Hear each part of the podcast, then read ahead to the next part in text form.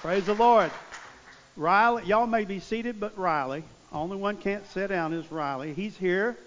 Tell us about the trip. It was very long. Amen. And where did you come from? Uh, Spain. Spain. You've been there a long time. And are you done? Yeah, It's good to have Riley back. Let's give him a hand. Thank you, buddy. Yes, we were supposed to eat lunch this week. Hey, you can't uh, you can't uh, get out of buying our lunch sometime. You're supposed to you're supposed to take Debbie and I out to dinner. All that big military pay, right, guys? Turn your Bible to Galatians 4. It's good to see him and all of you with us today. Well, I tell you what, we got some great seats filled up. Man, them back rows are full today. I'm telling you. I'm fighting it with all I got. How many remember me 25 years ago, what I'd do if you was in the back? oh, my. I'm trying to not do it. Jacob knows what I need, what I'm talking about. He's been moved and moved many a time. oh, they're packed back there. Galatians 4. I'm going to try to not do it. Amber, you proud of me? Trying to reform in my later life. Galatians chapter 4. This is the oldest reference to the birth of Christ in the New Testament, written around 57 AD.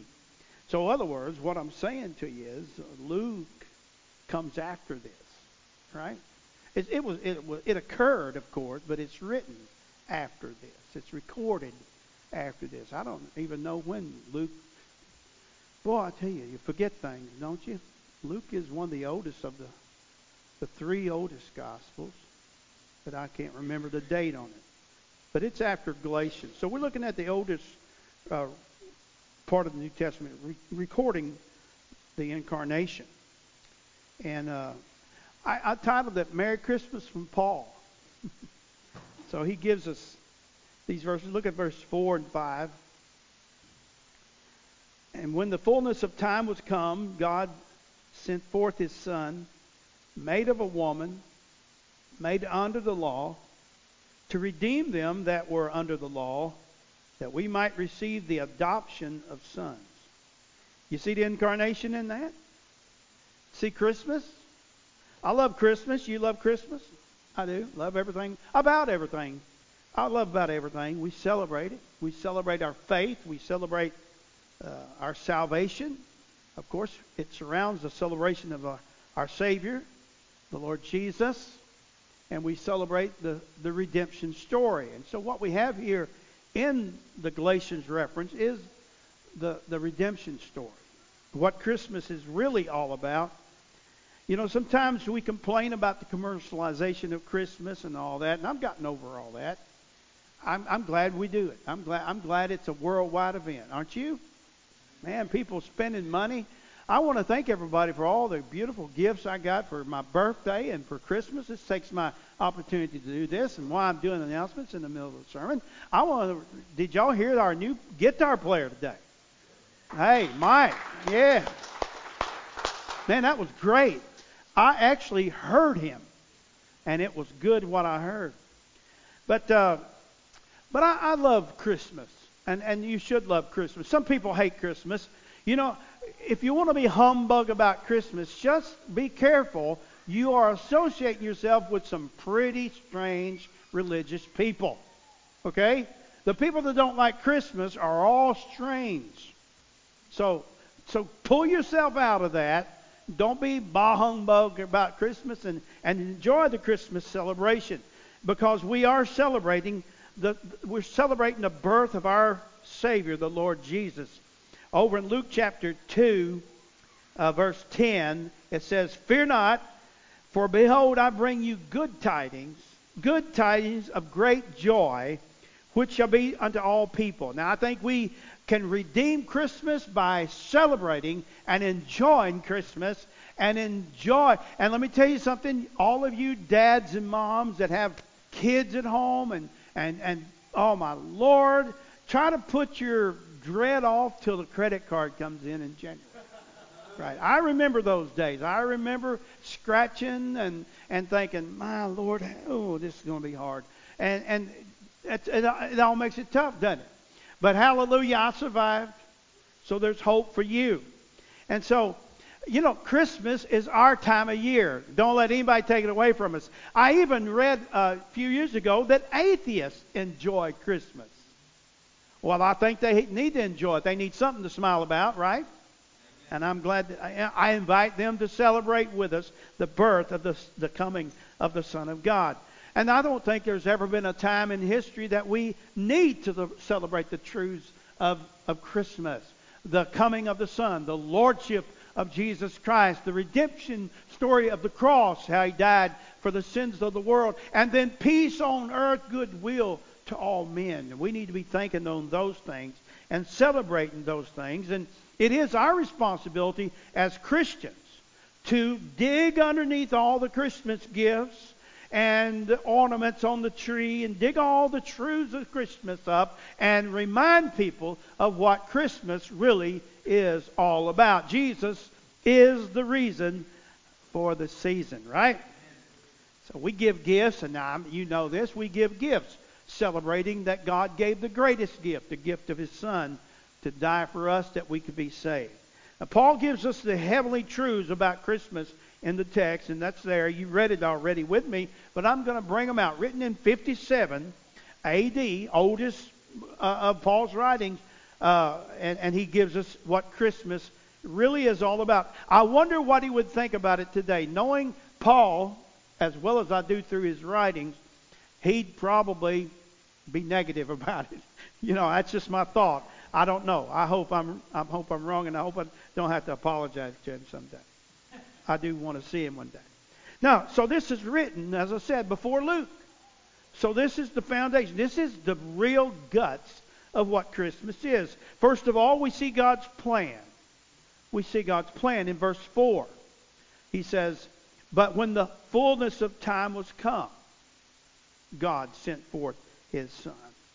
We see the wonder and the amazement of the shepherds and and we see the three kings, which really didn't happen on the, the first Christmas day, but it's, you know, tradition has the, the kings there and, and, and has three kings there, and we know it was probably a large group of people that came, and they were following the signs.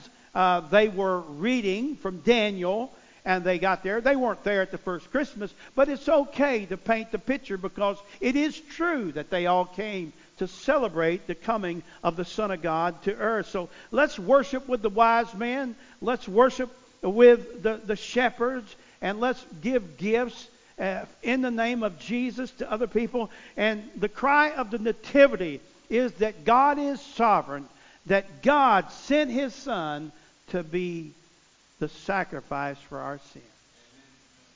Over oh, in the book of Matthew, chapter 1, verse 21, it, it says this, and you know this. And she shall bring forth a son.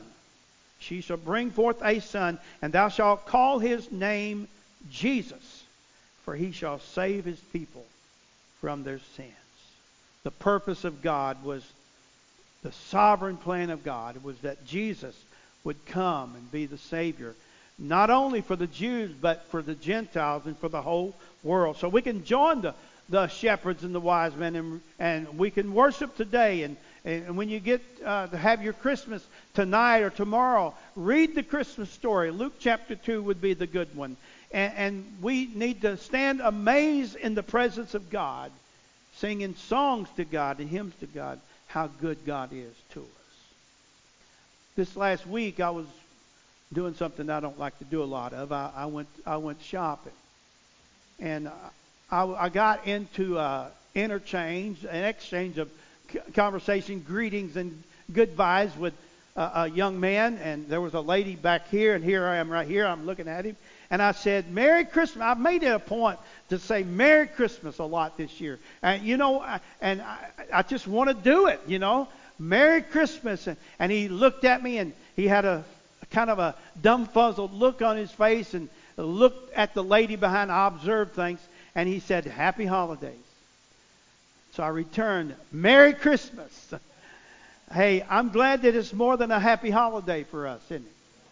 It's a very Merry Christmas. The reality of Christmas is that we celebrate the coming of Emmanuel. That word means God coming to us in the flesh. Jesus coming into the world.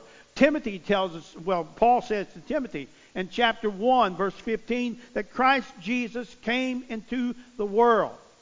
Okay, that's the Christmas story. He came into the world to save sinners. That's what it's all about. That's what Christmas is all about. It's the redemption story, the Savior of the world. Over in chapter 1 of Matthew, verse 23, the Bible says, And the virgin shall be with child. A virgin shall be with child. Makes it clear. It's not a young woman. A virgin shall be with child and shall bring forth a son, and they shall call his name Emmanuel. They call him Emmanuel, which being interpreted is God with us. It's a miracle of the incarnation. God came, his Son, God came in the person of his Son to be with us, to be our Savior. The reality of Christmas. It's ours, it's our truth. We need to claim it, we need to proclaim it, need not to be ashamed of it. So we see God's plan that uh, the fullness of time, wasn't an afterthought, was it? We know, according to Revelation chapter 13, it was God's plan before the foundations of the world that his son would come to earth. You think about all the things that played out. You go back to the garden, and you see man was created, put in the garden. And then the fall of man, when they ate of the tree. God, before all of that, did all of that for the Savior that come to the world. If you're reading the book of Hebrews, I don't have it in my notes today, but the, the purpose of Jesus was not only to cleanse us of our sin, but the purpose of his coming to earth was to cleanse heaven of the sin that occurred in heaven. Well, what, what happened there? Well, when the fall of Lucifer took place, he's been into the presence of God. God put this together. It was his plan. You say, did God plan for Adam to sin? Uh, you might as well say yes. He knew it would happen. He created him anyway. Did he will him to, to sin? He didn't have to will him to sin. God made him with a will, and Adam willed himself into sin. Everything, you look at this, it says when the fullness of time would come, it, you, could interpret that to say this when everything was arranged. I, I want to introduce you to this truth if you don't already know it. There are no accidents with God. It was all arranged. To us, it's an accident that we were involved in, but in reality, God allowed things to happen, and it's a part of His, His divine plan. Wow. He, it carries also the ideal of a promise being kept. If you go back to Genesis chapter 3, verse 15, that's when God made the promise that the Son of God would come to the earth. He said, He will bruise your head, Lucifer, and he will have his his heel bruised. And we know that's the cross. God's plan before the foundation of the world was the coming of Jesus into the world as a baby. He came through the doorway to mankind, born of a virgin. Over in 1 Peter, I got another reference. I just kind of salted my message with these references from different places in the Bible. It said in, in uh, 1 Peter chapter 1, verse 18, For as much as we know that you were not redeemed with corruptible things as silver and gold from the, your vain conversation uh, and received by the traditions from the Father, but by the precious blood of Christ as a lamb without blemish and without spot. We see baby Jesus there in the, in the manger. He's the lamb without blemish, the lamb without spot. You know, every time a baby is born, we're reminded of the Son of God being born. We're reminded of the innocence, the preciousness of the Son of God coming to earth. What, listen, the wisdom of man cannot comprehend the foolishness of God. That the salvation of the world is through a little baby born in Bethlehem, the little insignificant town, laid in that manger. Hey, I've been to that cave, and I think I know which one it is. There's two options. He was laid in that manger in that little cave. God's simplicity of salvation. Why is it so simple? Well, it's so simple because God is so wise. You know, the greatest things there are the simple things. I, I sent a, a text to a couple of friends this week of, of a piano part that's one of the greatest piano parts I've ever heard. And you know what makes it great? It's so simple. Simplicity is the wisdom of the wisest ones. The salvation of the world.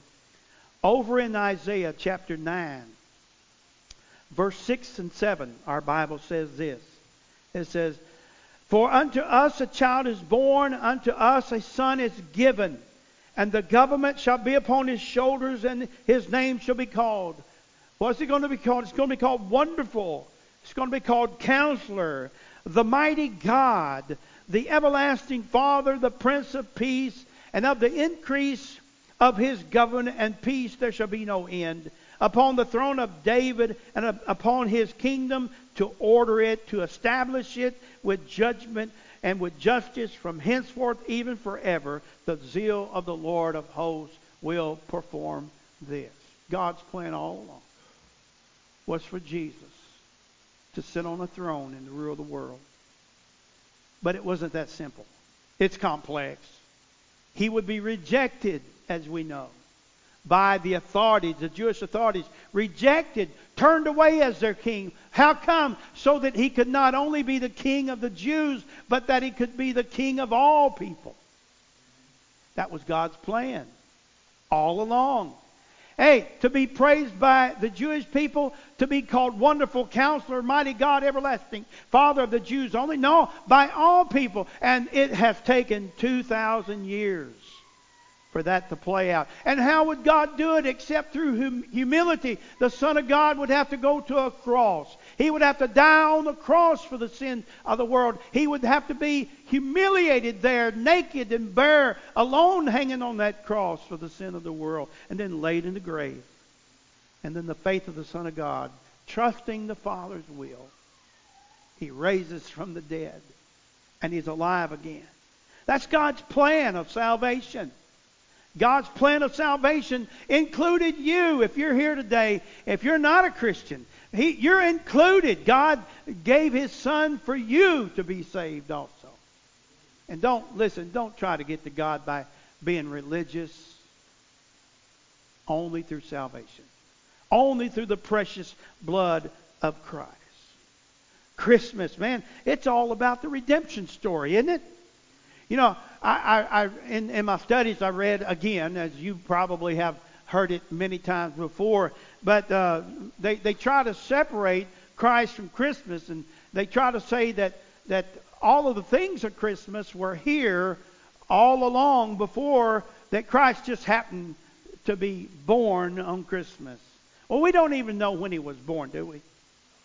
Early Christians adapted this time of year to celebrate it but I even believe that is by divine inspiration of God that we would celebrate Him. See, the story goes that the, the, the, the Christmas kind of thing went back to being the shortest day of the year, and, and they, they, they were celebrating birth, and they were celebrating lights, and you know, we had the shortest day of the year. Uh, what was it? Friday. I always celebrate that day. And they celebrate Hanukkah, right? Some people believe that Hanukkah was uh, put there to kind of hide the Christmas story and to take our mind off the Christmas story. But no, they celebrated Hanukkah. Even Jesus went to a Hanukkah celebration in John 10, verse 22 and 23. It was there. It was started in, in the Maccabees days. That would be uh, over a, a, century and a half before the birth of Christ. So they're celebrating something like Christmas, and Christ has not come. And so they want to say, well, there you are. There's proof that there's nothing to the Christmas story being about Jesus. I got something for you. Think with me if you want to. How long have we been celebrating the second coming of Jesus? More than a century and a half. We've been celebrating the coming of Christ to the earth again for 2,000 years. And here's what I want to say. If God's going to do something big, He always gives indications of it to people before He does it. And He always does a stirring before He does it. And people start looking up and start looking up. And so the event of the, the incarnation, uh, Jesus being the nat- nativity scene there in Bethlehem, oh, sure. Sure, it was all going on before, but it was a part of God's divine plan. Yeah, the scribes who were students of the Old Testament, it was their responsibility to pinpoint the coming of Messiah. And it's a sad thing. I know not all of them went along with the cover up, but there was a cover up by the scribes to cover up that Jesus. You know, we're surprised about what we discover today in governments around the world and in our own governments, don't we? We shouldn't be surprised. They tried to cover up the coming of the Savior to the world. Now, the Bible says here in the fullness of time, when the time was right, He came. God's plan what was right? Think about this. Religiously, things were right. There were 400 uh, silent years from Malachi to the coming of those angels to make the announcement of the birth of Jesus. The synagogue system was all laid out. They had developed the synagogue system around the known world at the time. Why? So that the early Christians could use those synagogues to teach about the Savior, the Son of God coming to the world. So, what else was right? So, the, it was uh, religiously right, and, and it was, secondly, politically right. The Jews were there in the homeland, and uh, Rome had established common system of law, and basically uh, the empire had peace at the time when the Son of God came. Culturally, it was right. There was a common language. They spoke common Greek around the known world, and so the spreading of the gospel, gospel could be simple. At the time, it was culturally right. And of course, there was a connection of roads all around the empire. The fullness of time. You say, well, preacher, it would be better if Jesus would come today. You could see it on Facebook. You couldn't trust it. The best time is God's timing. Of what so we see the plan and then we see that God sent forth his son. He sent forth his son. God didn't create the Savior in Bethlehem, right? Make sure you got that. He sent his son. We were reading in Genesis 3 and, and uh, the, the word us. God uses the word us. They will be like, man will be like us, knowing good and evil. The us is a reference Sorry if you don't understand this. I don't understand it. I believe it. It's a mystery. I understand that God has been revealed to us in Father, Son, and Holy Spirit. That's the us that's referred to in Genesis chapter 3. So, what happened? Let's go to John, the first chapter of St. John. What happened? Jesus already existed. We'll look at it here in John 1. In the beginning, verse 1. You know, the synoptic gospels, Matthew, Mark, and Luke, they, they, they started uh, at a different place when they uh, tell their story.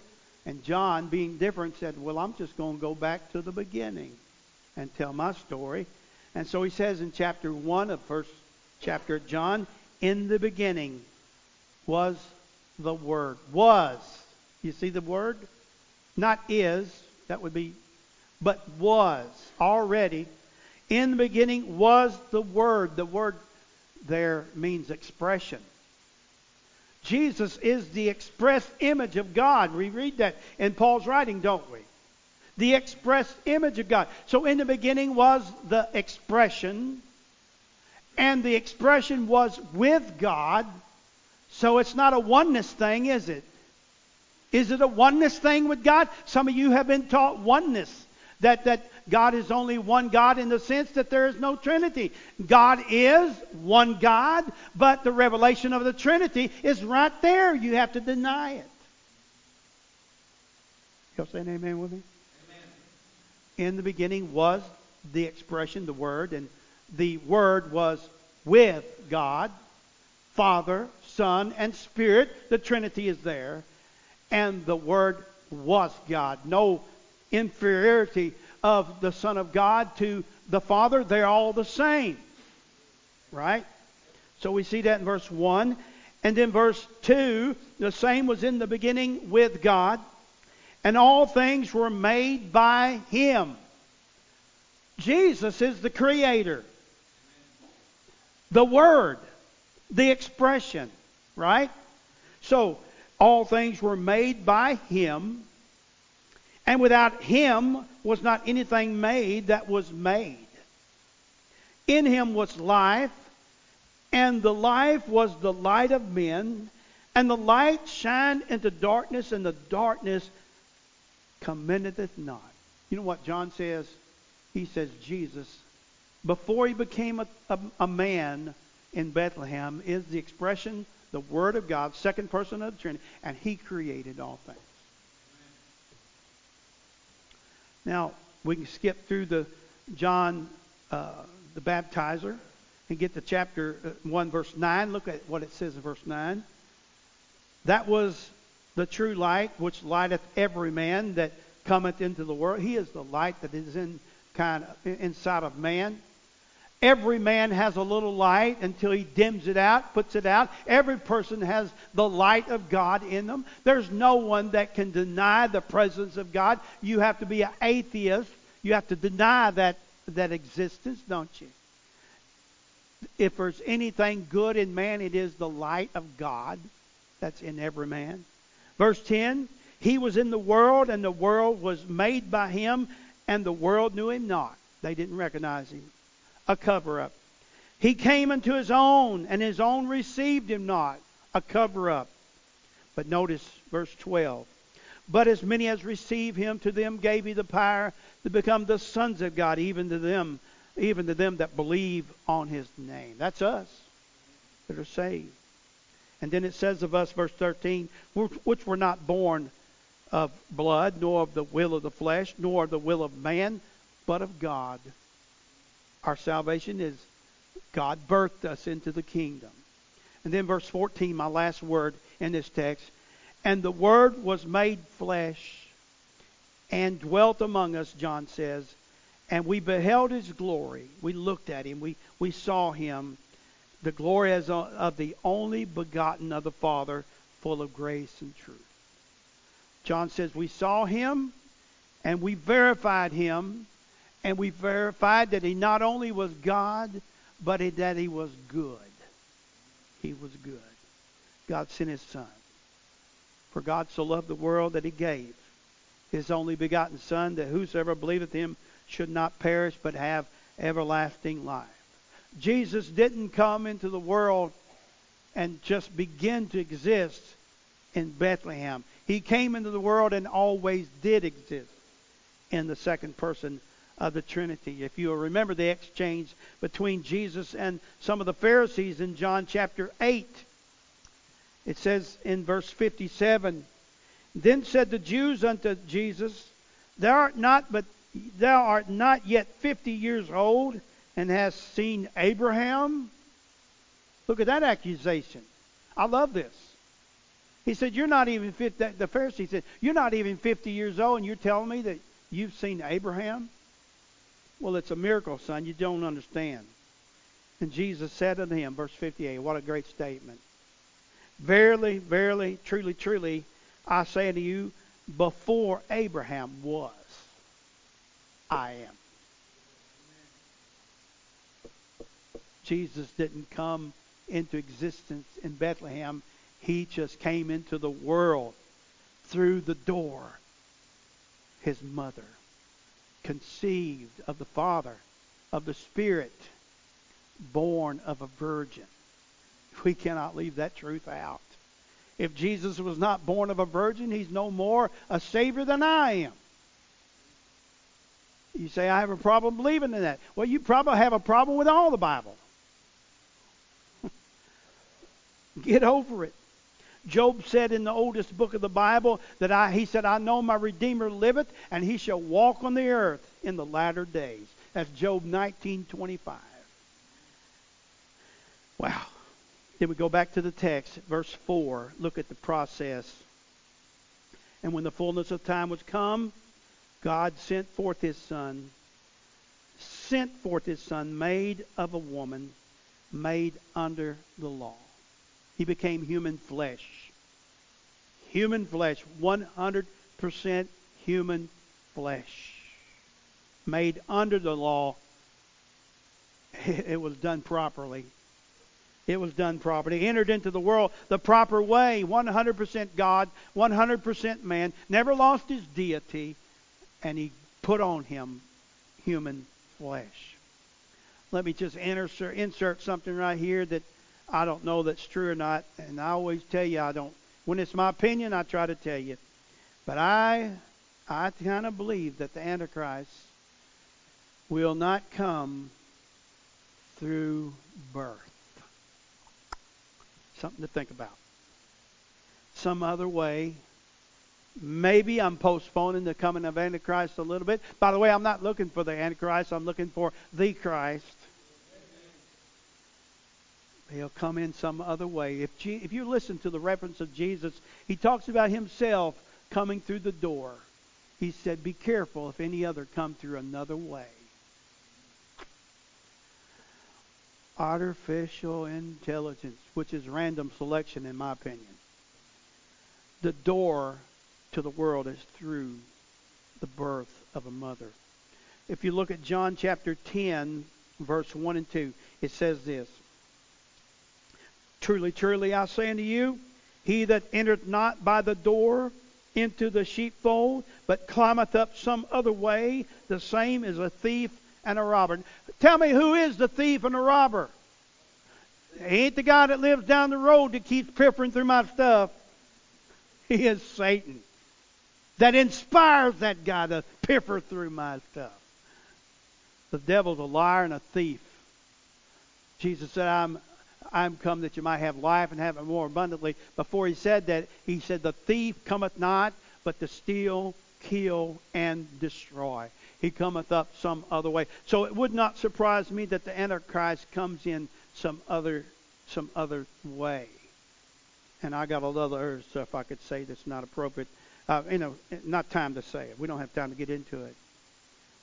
Jesus came to the door just like it'd be prophesied from Genesis chapter 3, verse 15 on through the Old Testament was told he'd come.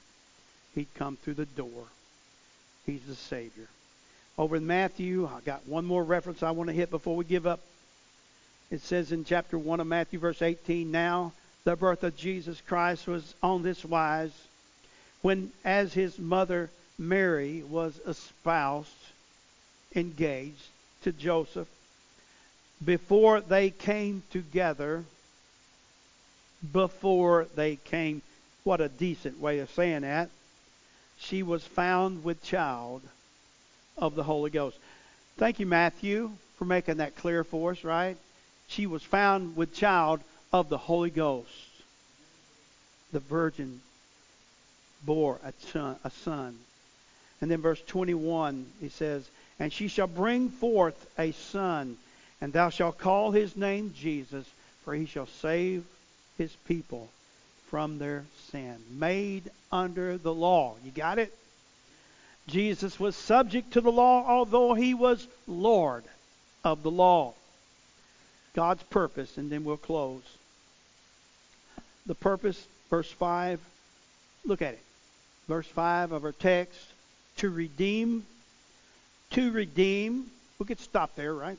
To redeem them that were under the law, that we might receive the adoption of sons. That's the purpose of God, and that's what Christmas is all about. That's the reason of the season. He came to redeem. He had purpose. He was made under the law, without sin, but he took upon him the sins of the world to redeem us from our sin. What a Savior. What a Savior. The book, book of Titus, chapter 2, verse 14, it says, Who gave himself for us, that he might redeem us from all iniquity and purify unto him a peculiar people zealous of good works. He took us, he redeemed us. He redeemed us. Folks, we're not saved by our efforts. We're saved by the finished work of Christ on the cross. Colossians 1:14 Like I said, I'm salting the message with verses. In whom we have redemption through his blood, even the forgiveness of sins. So when you celebrate Christmas, let's celebrate the blood of Christ. The cross. We're by the way, we're looking for our, a cross to add to our Christmas display at the park. It's central, isn't it? The cross. Romans chapter 3, verse 24, it says, Being justified, speaking of us, being justified freely. What's it cost to get saved? Being justified freely. Doesn't cost you anything to get saved. Costs you something to live and honor God. Being justified freely by His grace through the redemption that is in Christ Jesus. He came to redeem us. That's what Christmas is all about. To save us, to deliver us from the consequences of sin, that He might receive us into His family by adoption. Now, we're all, if we're a child of anybody besides our earthly parents, we're a child of the devil. I hate to break it to you, but we're not child of the king until we're born into the kingdom and adopted into the family all of mankind is not the child children of God until they're born and adopted into the family. John 1:12 tells that same message. The message of Christmas, folks, is that Jesus saves. He came into the world to save sinners. Are you saved? Are you saved? Are you sure you're saved? Are you very sure you're saved? S A V E D, saved?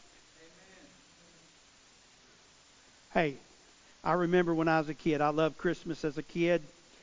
Uh, there was four houses along the road outside of uh, the town I lived in, and we all lived there on one farm there. On Christmas, oh, I look forward to gathering at my grandfather's house. It wasn't what you got, but you always got something, didn't you? And it was good to get something. I always look forward to that. And I'm saddened that those days have long, long, long been gone. Right? And then the, the gathering moved to my parents' house, and we, we kind of split as a family and went in different directions. And we don't like that, do we? If we love family members and want to be together, and we all went in different directions. And then I've seen it dwindle to where my parents are gone, and then we try to gather them at our family. And then they're split in so many directions today. They have to be with everybody, right? And so it's all confusing. I, that was a good memory when I started, but now it got terrible. But let me give you my closing point. We're going to assemble at the Father's house one day. We're all going to be there. and we're going to receive gifts. You know what's what's crazy about it? Jesus is going to give us gifts. And you know what? We're, when we get those gifts, I, I, I tell you, it's going to be a great celebration because everything we give has been given to us by God, hasn't it? I don't know this to be true, but I, I can't imagine it not being true. When I get some gifts, I've got some people I'm just going to have to give them to. Amen? People that have meant so much in my life that sometimes I don't think about it. Sometimes I don't recall it. But God has been instrumental using them in my life.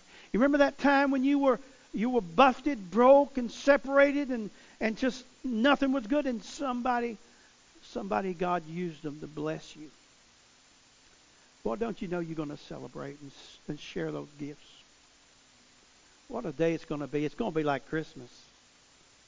So, Merry Christmas. You know, God gave you the gift of His Son to die on the cross. You know what? God wants you to give Him a gift. Maybe you've already done it. But God wants you to give Him a gift, and He wants me to ask you to give it to Him. And here's the gift to give Him your soul, to trust Him as your Savior. God gave you the gift of life. God has given you the gift of His Son.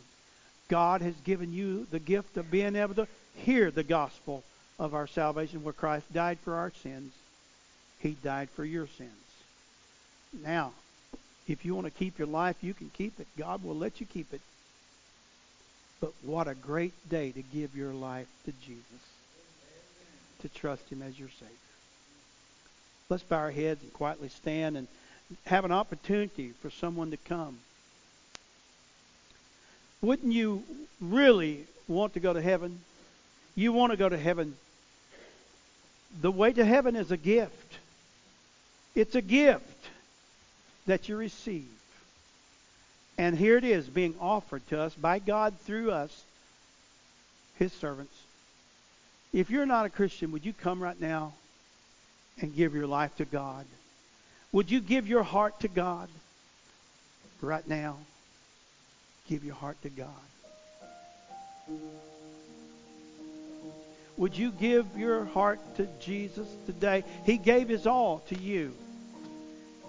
I'm not saying you're making a promise that you're not going to sin anymore. You you cannot make a promise like that. You will continue to sin. No one is sin free. But will you give Jesus your heart? He'll give you eternal life. Why don't you come now and give God your heart? He'll give you eternal life. You come right now.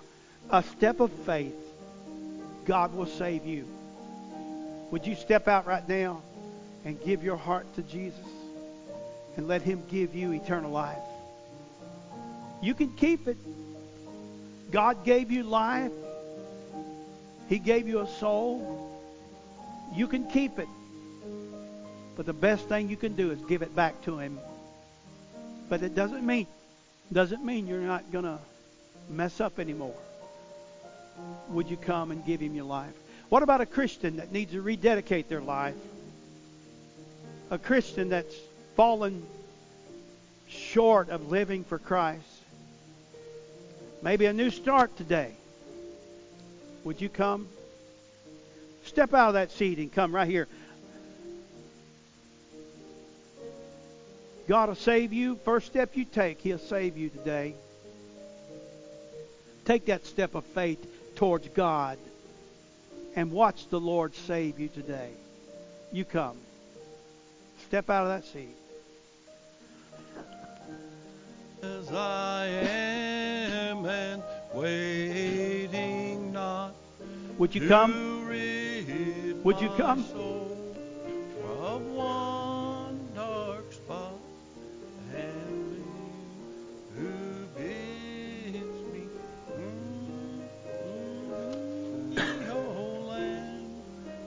Let's sing it out.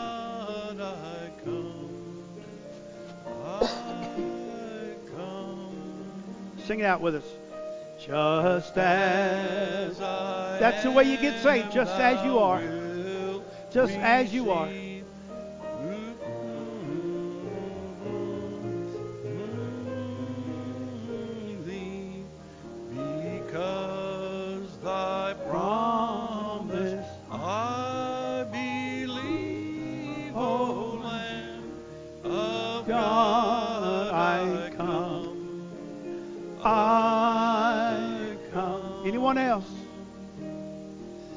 Are we waiting? Are we are we are we are we waiting for you?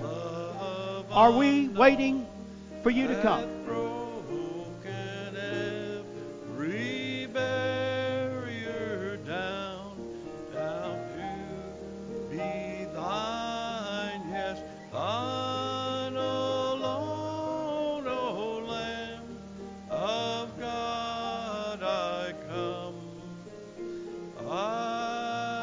I Let, us bow our heads and our musicians continue to play. Our bow, let's bow our heads.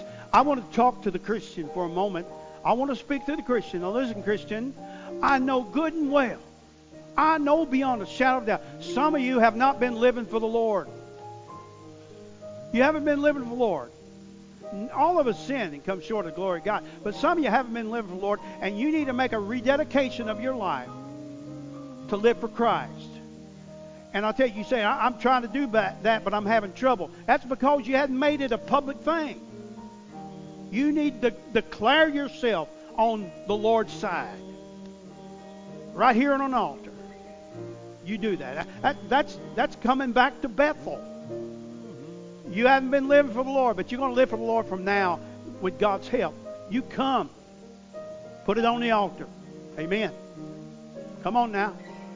Let's get right now. Let's get it right. We can't serve God in the new year if we don't get it right. Get it right.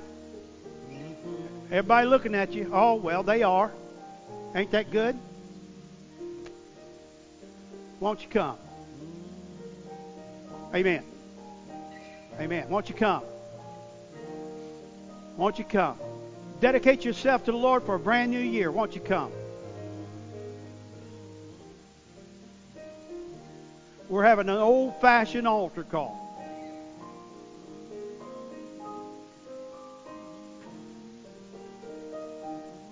Won't you, won't you make it today? Hey, I got to get this straight. No, you don't get anything straight. You come as you are, and God helps you get it straight.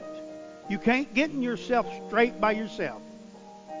It wouldn't honor God if you did. Got to have the Lord's help. Amen. Anyone else? Got to give time. Give folks, be patient. Give folks a little time here this morning.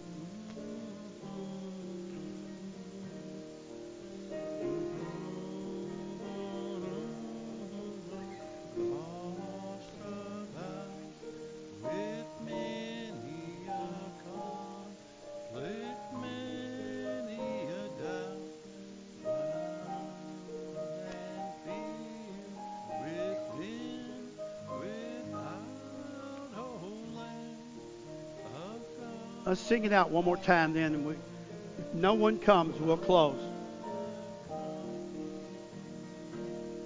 Just as I am, tossed about, tossed about. What am I going to do? What am I going to do? I really need to do it. Fighting. Fears. What do you do? Just come. of God, I come. I come. All right. Praise the Lord for all the decisions made today. And if you're not